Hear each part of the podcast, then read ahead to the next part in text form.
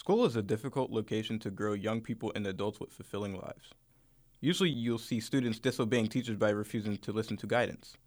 On the other hand, some teachers cannot see what makes students act this way. Devin Brown, a teacher at Brashear High School in Pittsburgh, describes what is often at the core of this disconnect between teachers and students. All of us are vulnerable to dealing with students who have behavioral issues.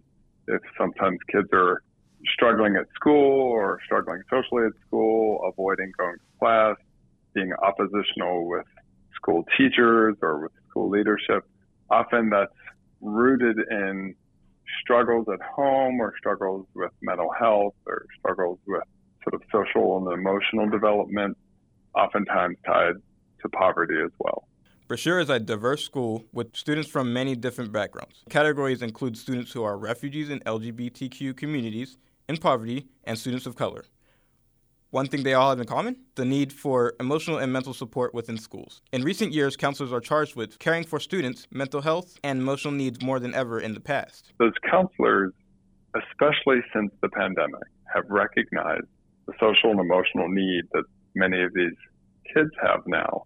So, in addition to counseling students about what, which classes that they should take and how to be successful in those classes, they have this extra layer now of a student's well-being, their mental health. So suddenly the counselors have an increased responsibility. While counselors are working for student success, they must also bear the responsibility of keeping the student's mental health in good shape. There are many more students than there are counselors, which hinders much ability to give mental health support.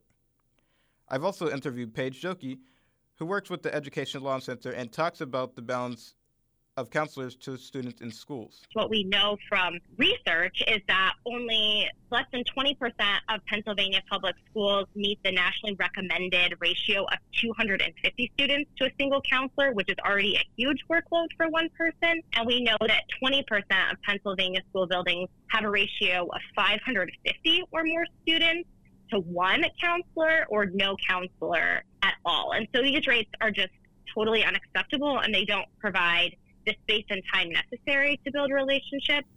Brown also agrees with this sentiment. Counselors are 100% overworked. They're understaffed in that department. So, for example, at Brashear, where we have roughly a thousand students, we have six counselors. Two of them are dedicated to work specifically with students with special needs. The other four divide up the mainstream students.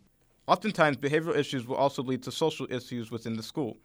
These social issues can be fitting in with other students, bullying, or in general relating to the teachers. Joki had this to say. But what we know actually right now is that the teaching force is really shockingly unreflective of the communities that they're serving. Teachers often go through training for managing behavioral and social challenges in their classrooms, but unfortunately, some do not put the lessons into practice.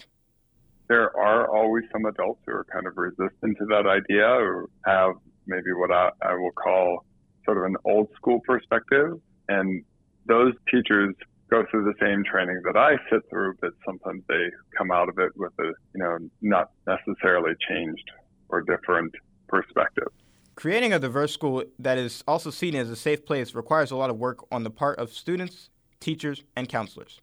Students must learn to be more open minded to those that are different from them. We must also advocate for more diverse school faculty. Again, Brown says we need teachers from a more diverse background, and that could help have a um, body of teachers who is more predisposed to understanding perspectives different from their own. And stated by Joki.